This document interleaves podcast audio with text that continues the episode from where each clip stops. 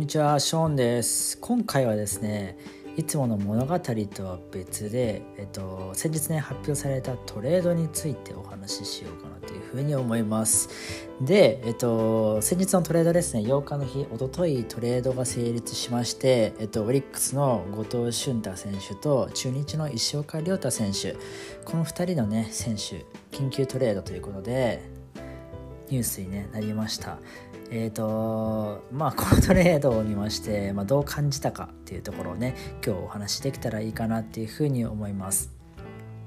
まずはですね、あのー、そもそもオリックスと中日っていうトレードはですね過去にもね何回かありましたよね。何回かあった上で今回もねまたトレードがあるよっていうあったよっていうことなんですけれどもまず後藤俊太選手オリックスの後藤俊太選手はどんな選手なのか。もともとね結構あの高校時代から評判の選手で甲子園にも出場した選手です。前橋商業出身で、えっと、2011年だったかなのドラフト1位でオリックスに入団しています。で当時の登録名はねあの俊太っていう下の名前だけの登録名だったので結構ねインパクトあったのかなっていうふうに思います。で確か開幕1年目あとルーキーシーズンからですね開幕スタメンを掴んだりして結構早いうちから出てたんですよね試合に。で3拍子揃ったね外野手として活躍しました。右投げ左打ちです。現在が29歳の外野手で通算で904試合に出場しまして打率が2割2分ということでバッティングの方にねちょっと課題があるんですよねこの選手。ただ走塁、まあ、走塁というか、まあ、走力と守備ですね肩含めた守備に関してはこれはねピカイチということで高校時代からねあの140キロ超える、ね、球を投げてたっていうね話もありますから肩は相当強いですよね。どっちかというとなんか守備のスペシャリストみたいなイメージでいいのかなっていう感じですね。で今シーズンはですね、えっと、26試合で打率が1割8分4厘ということでやっぱり打撃面でね毎年課題になってしまうんですけど打撃面でねどうしても今一つっていうところでレギュラー定着になかなか至れないと。いうところで、まあ、環境を変えてこの後藤選手のいいところが出たらいいんじゃないかなって思います。まあなんか手羽先が好きとか言ってたので あの中日のね名古屋のあのご飯の味とかそういったところにも合うんじゃないかなっていうのは個人的には思います。はい。で、えっと、中日からトレードに出したのが石岡亮太選手です。この石岡選手、えっと、1992年生まれ今年30歳の選手になっていますけども主にファーストと外野ですね。左投げ左打ちなのでどうしてもねポジションが限られてくるというところでもともとね神戸国際大付属にいましてその後、えっと、JR 東日本を経て2016年のドラフト6位で中日に入団しています。で結構怪我とかもあって2020年に育成契約になった選手です。で2021年昨年の8月に支配下復帰しまして1軍ではですね通算19試合に出場しまして打率が2割5分ということなんですけども今シーズンがですね結構調子が良くてですねファーム2軍の方でですね打率3割3分ま、首位打者あと12盗塁そして出塁率も4割を超えているということで、ま、結構ファームの方では2軍の方では大活躍していました。そして1軍にね上がって、えっと、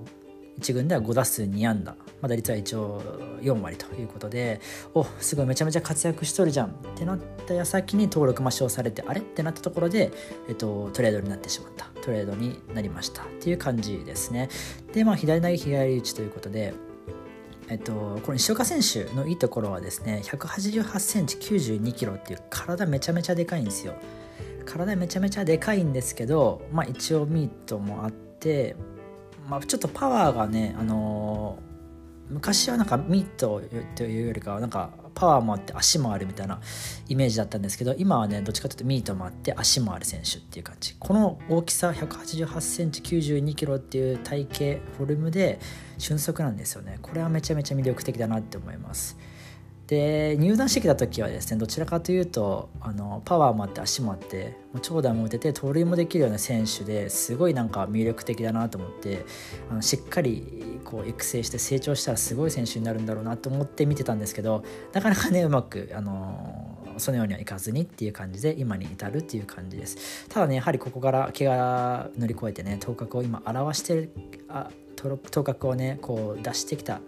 ところでのトレードなのでオリックスにね入って、まあ、トレードで行ってこの先どうなるのかめちゃくちゃ楽しみだと思います。でまあパ・リーグなのであの DH での出場もあると思うのでそういったところではねかなり出場機会が増えるんじゃないかなというふうに思います。そしてオリックスって結構あの結構我慢強く起用してくれるのがなんか多いのかなという印象で去年で言ったら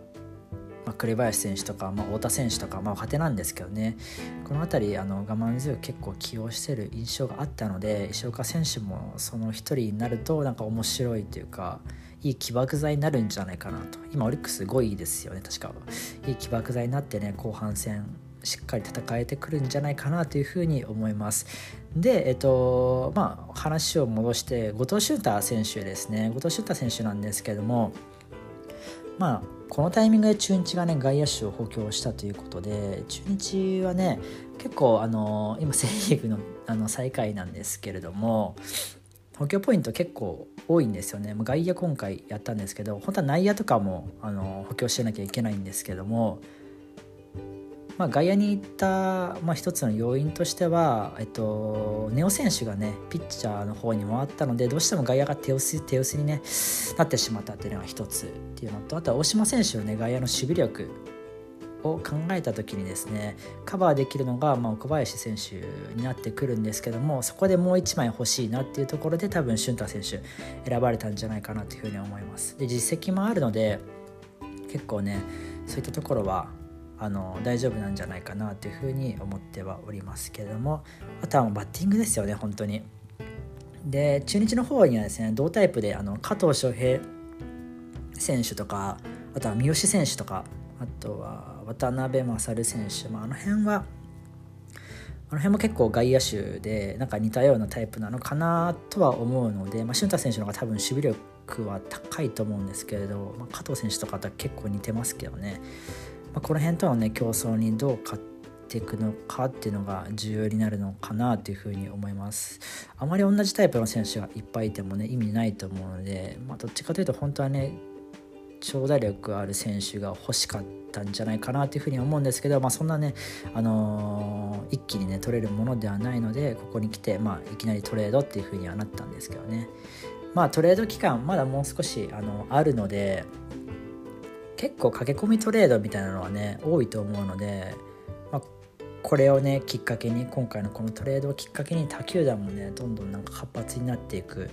そんな気がしてならないということでね、まあ、突然のねトレードニュースだったんですけれども、まあ、お互いにいい風に捉えて活躍してくれることを願っております。という感じでね今日は選手の紹介ではなくトレードのお話を少しさせていただきました。そんな感じでまたねあの更新していこうと思いますのでどうぞよろしくお願いします。じゃあね